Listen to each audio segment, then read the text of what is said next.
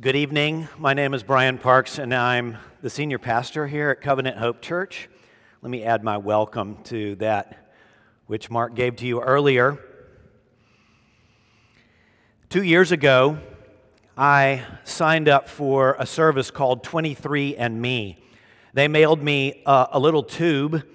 I spit in it, I sealed it up, I mailed it off, and several weeks later, they sent me back a report telling me where all my ancient ancestors were from in the world. That's right. They showed me a map and showed me, based on my DNA, where my ancestors originated from. It's fascinating to think about. Now, if you looked at my report, you could probably guess, just by looking at me, where I might be from originally, all my ancestors. That's right, mostly European. Yep, North, Northwestern European, British and Irish, French and German, a little bit. Getting further down in the percentages, Scandinavian and broadly Northwestern European, Eastern European, a fraction of a percentage, and broadly European, 0.1%. And, you know, when they give you this report, they're talking about your ancestors from not just a few decades ago, they're talking about hundreds and hundreds and hundreds of years ago. Now, that's easy to understand. Again, if you look at me and think about who I am, that makes a lot of sense. But I just recently got an update from 23andMe. And when I opened it up, to my surprise, I find out that I'm 0.8% North African, I'm 0.3% Anatolian, that's current day Turkey, and I'm 0.2% of Arab, Egyptian, and Coptic Egyptian background. No wonder I feel so comfortable here in the Middle East. 1.3% from all these places that I would have never expected. You know, I think if you ask each one of us are there people in the world that you're like and people in the world that you're dislike, that you're not like? You, you would say, yes, that's true. There's people that I think of myself, oh, I'm kind of like them, but I'm really not like them. And when I saw this 1.3% from North, Northern Africa, I thought, wow, I don't think I'm like them, am I? And yet, if you're a Christian, you know that all of us are alike in the most fundamental way. We're all made in the image of God. We're all designed to know God, to experience fellowship with Him, to represent Him on the earth, to be like Him, unlike anything else in creation. All people have those commonalities.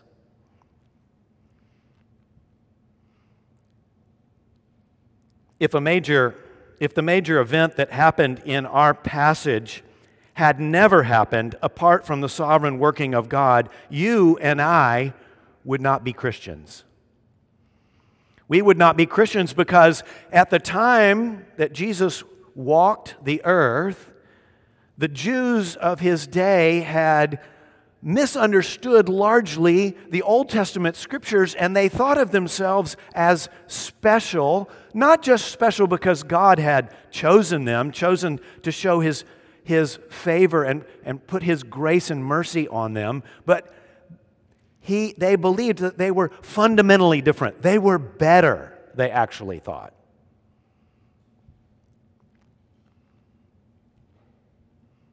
If this major event that we're about to read about had never happened, you and I wouldn't be Christians. There would be no Covenant Hope Church or, or any churches really here. Or in your home countries, probably. No churches. I might be an atheist. You might be Hindu. Others might be worshiping tribal deities. Who knows exactly what we would believe about life and God, about good and evil, but we would not be Christians. That's for sure. When we look at this passage, we see what is probably one of the most important turning points in the history of the world when the gospel went to the Gentiles. That's what's in this passage. And the main point that Luke wants to point us to in this passage this evening is this God teaches us to tell the gospel to all people for their salvation.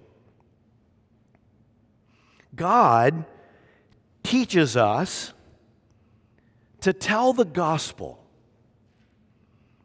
to all people for their salvation. Now, the passage that Mark read for you earlier is really just the middle portion of the passage that I'm going to preach to you about this evening.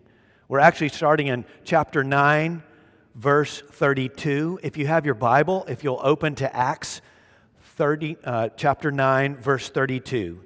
Acts chapter 9, verse 32. If you have the uh, bulletin on your phone, the entire text is printed there. Last week we saw what was probably the most dramatic conversion of perhaps anyone in the Bible. This week, a major turning point in the history of the world.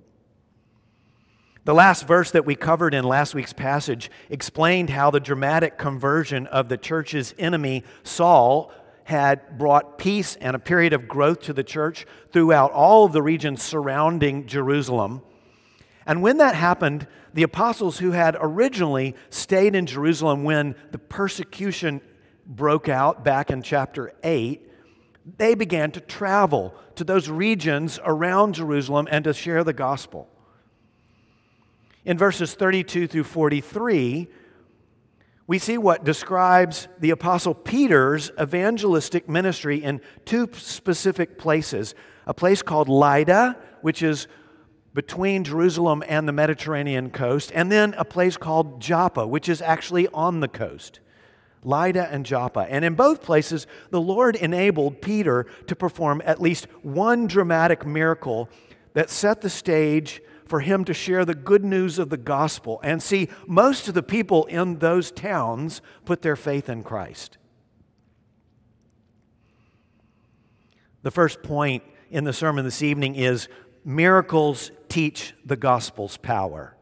Miracles teach the gospel's power. And that covers verses 32 through 43, right up to chapter 10.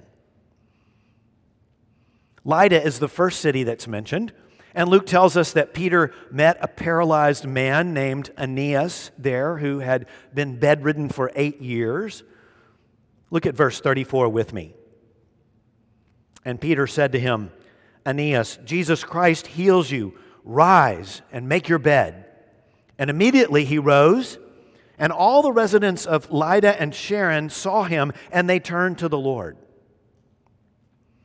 Aeneas' healing is prob- will probably remind you of the kind of miracles, of course, that Jesus did. It's very similar to the time that Jesus healed the paralyzed man who was lowered through the roof of the house, that's recorded in Mark chapter 2. And it's also much like the healing of the paralyzed man at the pool in John chapter 5. Peter commanded Aeneas to rise and make your bed, just as Jesus had done with very similar words in those two different instances recorded in the Gospels. But Luke wants us to know the effect that this miracle had in the city. The residents of Lydda and the other nearby town, Sharon, turned to the Lord. They gave their lives to Christ. They repented and they believed in Christ. And then the Christians in nearby Joppa heard that the apostle was in Lydda, and so they sent for him when one of the disciples named Dorcas, who was a part of the church there, had died. Peter came and miraculously raised her from the dead. Again, the miracle is reminiscent of a miracle that Jesus had performed as recorded in Mark chapter 5. I don't know if you'll remember, but Jesus raised the daughter of Jairus, the synagogue ruler. Just like Jesus had done, Peter put the mourners out of the room and called to the little girl to arise. In fact, in that passage, Jesus says, Talitha koum. And here, Peter says, Tabitha, arise, which is the same thing, almost, just a few letters different. In the same way, it had in Lydda, the rising of Dorcas led to the church in Joppa to grow through many conversions. Many people gave their lives to Christ. Look at verse 42. It says, And it became known throughout all Joppa, and many believed in the Lord. Luke wants us to be reminded the Apostle Peter was an authentic disciple of Jesus. He's doing many of the same things of Jesus, he's patterning his ministry after that of Jesus. He had learned from Jesus, of course. And he had been filled with the Spirit that Jesus had poured out on him in Acts chapter 2. And now he was doing the same kinds of works that Jesus had done. And all of that led to people hearing the gospel and entering the kingdom of God through faith in Christ. Jesus' ministry often began with miracles, but it always centered on his teaching. His miracles were signposts pointing to his gospel message. And the same is true for Peter. Dramatic miracles opened the way for the gospel preaching, which Peter must have done in those places in order for people to understand how to repent and believe in the Christ. Now, that's quite different than the typical miracle workers that we encounter today who gather crowds through their healing crusades, isn't it? Their focus is so oftentimes on the healings and the miracles themselves, or perhaps on the riches that they promise for those who have enough faith, perhaps. But preaching the gospel was the apostles' goal. And if you consider all of the examples of effective preaching that are described in the entire book of Acts, only about half of them are accompanied by a miracle. The gospel proclaimed is the goal of gospel ministry. Salvation for many is what we pray for. And unless God has given you or me the gift of miracles, then we should focus on sharing the gospel. Of course, there's nothing wrong with praying for healing. We should do that. And the elders of Covenant Hope Church would welcome an invitation from you if you're sick to come and pray for you. We would love to do that. We believe in the power of God to heal. But the most important component of ministry is gospel proclamation. We want to follow the pattern of Jesus and Peter. Proclaiming the gospel and praying for people to have saving faith in Christ is our end goal as a church. We want to make disciples. Are you praying that the Lord would give us more conversions through the ministry of this church? Oh, I, I beg of you, pray for that every week. Pray for the Lord to save people in our services through our members as they share the gospel in their workplace or with their friends and colleagues. Pray for conversions. Peter is the chief apostle doing ministry in the pattern set by Jesus by the power of the Spirit. And that is crystal clear from these last verses in chapter 9.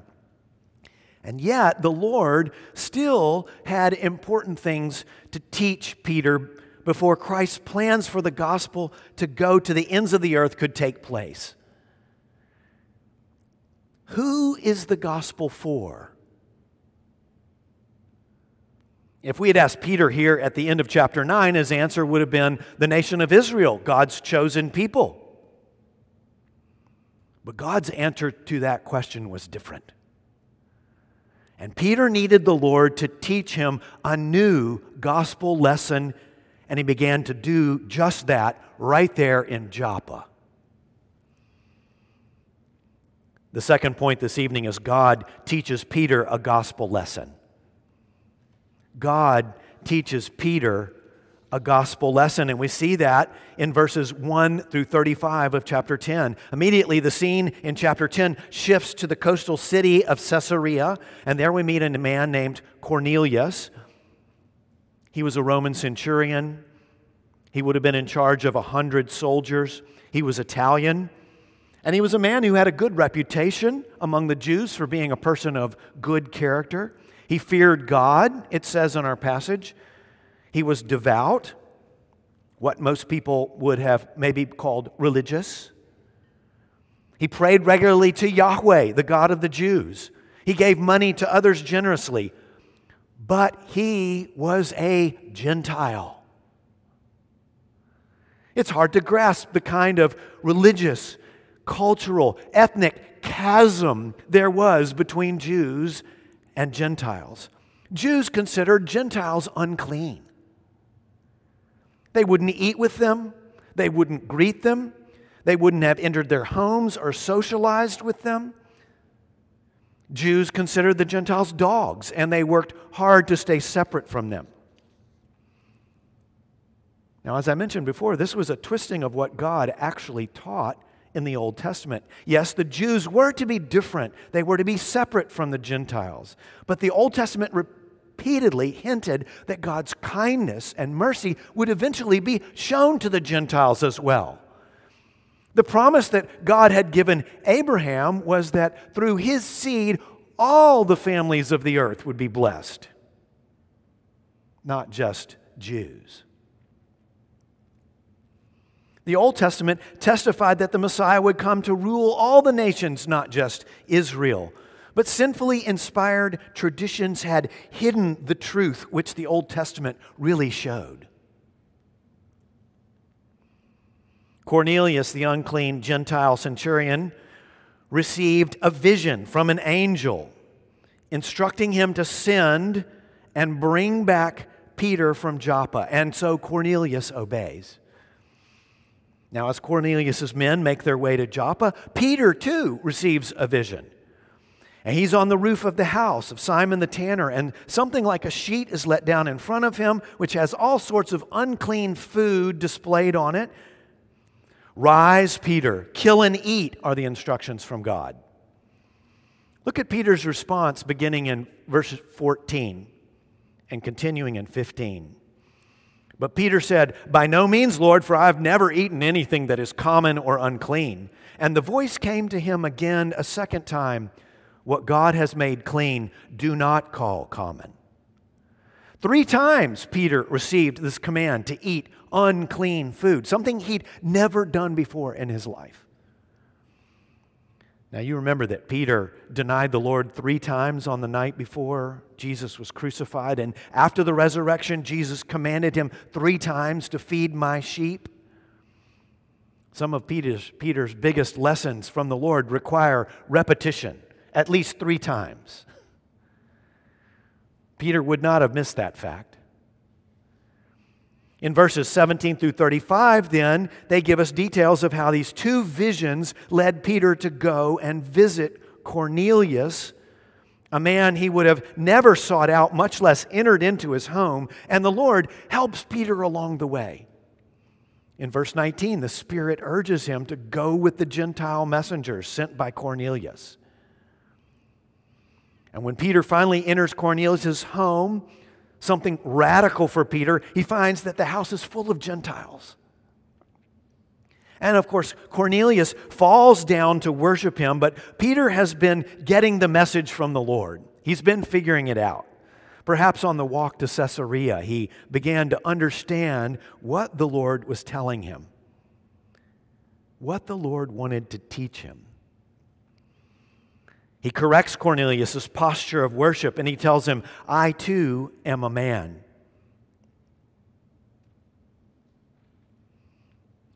Peter was unwilling to be considered a God, and he was also unwilling to treat Cornelius like a dog. And in verse 28, Peter announces what he's figured out. Look at the second half of verse 28. He shares what the Lord has been teaching him. But God has shown me that I should not call any person common or unclean. He's getting it. He's understanding. But there's still more. There's still more to learn from the Lord because he asks, I ask then why you sent for me. Peter doesn't know why he's there yet. And so Cornelius explains the vision that he received and ends with a phrase that perhaps triggers Peter's understanding. Cornelius says, We are all here in the presence of God to hear all that you have been commanded by the Lord. Peter would have known that the Lord had, above all, commanded him to preach the gospel and make disciples. Verse 34 begins So Peter opened his mouth. But what had to happen before was for the Lord to open his mind and his heart to answer the question who is the gospel for? When he started in Joppa, he would have answered it differently. But now Peter understands. He says as much in verses 34 and 35 Truly, I understand that God shows no partiality, but in every nation, anyone who fears him and does what is right is acceptable to him. One thing we can learn from this passage is that God is teaching Peter and that we need to learn how to read our Bibles well. There was a time in Israel's history when they were forbidden from eating foods that God called unclean. And God was serious about that. It wasn't optional. But now that the Christ had come, things changed dramatically. Peter is learning that the food laws of the Old Testament were no longer in effect under the new covenant of Jesus Christ. And that means that when we read the Old Testament, we need to understand what covenant relationship the people of that time had with God in the passage where we're reading in order to understand what was what God had been requiring of them specifically. So when we read Old Testament laws and promises, we have to ask, what did it mean for them?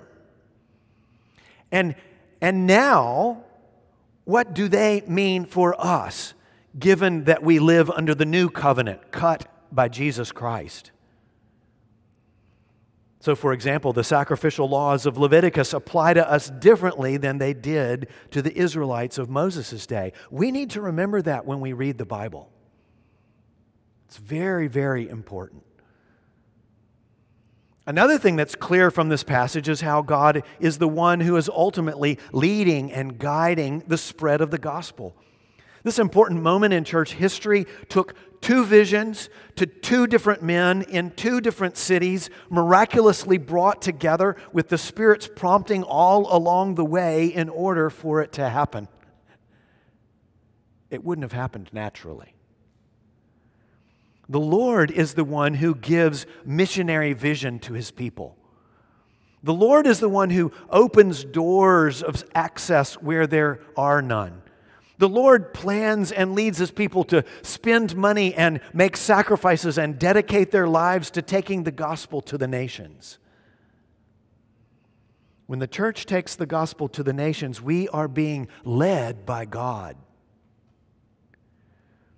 Now, if you're not a Christian, you're welcome here. Every time we gather, we gather every Saturday evening now during COVID at least at 7:30 to 8:30. Do you wonder sometimes why Christians would try to share the gospel with people of other faiths? Does that maybe seem arrogant to you? Do you see in this passage that it's God's idea that we share the gospel with people who believe things other than we do? Who is the gospel for? The gospel is for anyone and everyone. That's what this passage is teaching us. It's for all human beings. The gospel rules out racism, nationalism, tribalism, and casteism. None of those things have any place in the hearts and minds of Christians. Are there people that you believe don't deserve the gospel? maybe people that you believe it's not worth the time and effort to actually take the gospel to them? Are there any of those isms, racism or casteism or tribalism, lurking in your heart? Oh, brothers and sisters, if, if we would say that it's possible for us to be guilty of any sin that the Bible talks about, why would we rule that sin out as a possibility in our hearts? Brothers and sisters, we need to be on the lookout for this sin in our hearts. We need to look to the Lord to root it out with His grace and mercy. We need to look to the Lord to change our minds and our view of all other people. Peter was the leader of the apostles, the one who had confessed Christ first the one on whom Jesus had said he would build his church. And yet, Peter, the Peter, had lots to learn about the gospel from his Lord and Savior. But the Lord was gracious and he led Peter to it. We too should have humble attitudes, eager to learn what the Lord wants to teach us. Oh, brothers and sisters, it's so possible for each and every one of us to have blind spots in our understanding of how the good news applies to us and to those around us. It's possible for us to have those blind spots such that we need to be given sight by our gracious Lord Jesus so that our eyes are opened. Led by the Lord to a room full of Gentiles eager to hear a message from God, Peter then teaches the gospel to Gentiles. That's the third point this evening. Peter teaches the gospel to Gentiles. We see that in verses 36 through 48. One thing that stands out about Peter's presentation of the gospel is that even though the audience is dramatically different than the people he's been sharing the gospel with, his message stays essentially the same. Did you notice that? Verses 36 through 39a is Peter's overview of the life of Christ. He emphasizes that God anointed Jesus of Nazareth with the Holy Spirit and with power. He recounts that he, along with the other apostles, were witnesses of all that Jesus did. In verse 39b is Peter's statement about the crucifixion of Jesus and his death. His reference to him, to those uh, people who crucified him, hanging him on a tree, is a clear reference to the curse that Christ bore for us on the cross. Verses 40 through 42 are Peter's overview of the resurrection of Christ and his commissioning of the apostles to preach and testify that he is Lord of all. And then in verse 43, Peter explains the appropriate, faith filled response to this good news about Jesus. Everyone who believes in him receives forgiveness of sins through his name. There it is the life, death, resurrection of Jesus, and how one can receive what Christ offers. That's Peter's gospel for the Gentiles. That was the gospel then, and that is still the gospel now. It's not changed. 2,000 years have not required a change in the gospel. Is this the gospel message that you understood when you became a Christian? Did it center on Jesus? Is this a message that you could explain to your colleagues? Is this a message that you could explain to your children or even a stranger? If you've never heard this message that Christ is the Lord of all and that He lived, that He died on the cross in our place, that He rose from the dead to declare us forgiven of our sins and our rebellion against God so that we could have peace with God forever, you can turn away from your sin and receive Him as Lord even now. Tonight, in this room, trust in Jesus. Don't let anything stop you from turning to Christ. The gospel message should not fundamentally change no matter who we're sharing it with. Whether it's being shared with a businessman in Tokyo, a herdsman in Botswana, children in Chile, or widows in Tajikistan.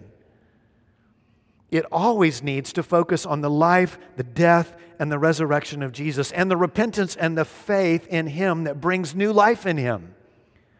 Language will be different, of course. Some words might be different here and there.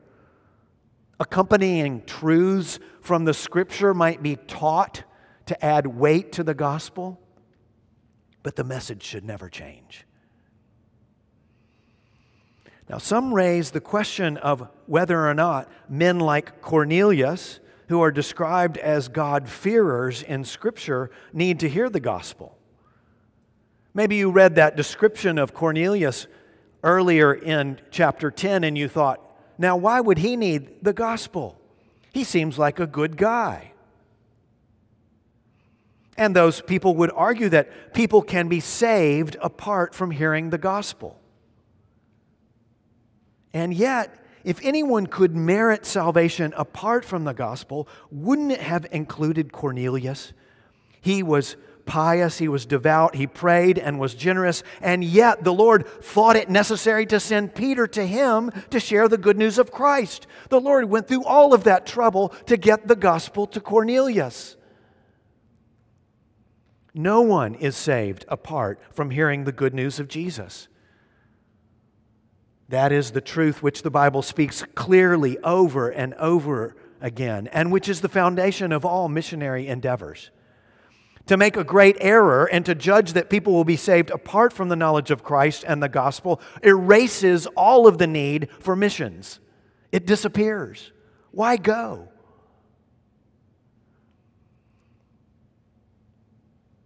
Now, this is a view of God and humanity that will not make us popular in the world, brothers and sisters. But we must remain faithful to God's word, to God's truth. No one is saved apart from hearing the gospel and believing in Christ. Don't let the world try to shame you into believing otherwise. Peter had received surprise after surprise after surprise from the Lord, and yet there was one more left. Look at verse 44 with me. And while Peter was still saying these things, the Holy Spirit fell on all who heard the word. And the believers from among the circumcised who had come with Peter were amazed because the gift of the Holy Spirit was poured out even on the Gentiles. That God would pour out the Holy Spirit on Gentiles blew Peter and his Jewish Christian partners away. They couldn't believe it. The mark of full inclusion into the church of God is the gift of the Holy Spirit. Paul, the apostle to the Gentiles, would many years later write to the church in Corinth in chapter 12 verses 12 and 13. For just as the body is one and has many members, and all the members of the body, though many, are one body, so it is with Christ. For in one spirit we were all baptized into one body, Jews or Greeks, slaves or free, and all were made to drink of one spirit. And with the baptism of the Spirit, the privilege of being baptized in water should be given. And so Peter commanded that they all be baptized. The basis that we have for taking the gospel to all people is that they're made in the image of God. God shows no partiality and can and will save anyone who trusts in Christ. The basis of our unity in the church is that we who have believed are filled with the same spirit that unites us all to Christ. From time to time, I've mentioned experiences that I've been privileged to have, which God has used to open my eyes more fully to the truth that the gospel is for all people and those in Christ share an eternal bond in the Spirit. I had a chance to visit East Africa a long time ago, back in the 80s.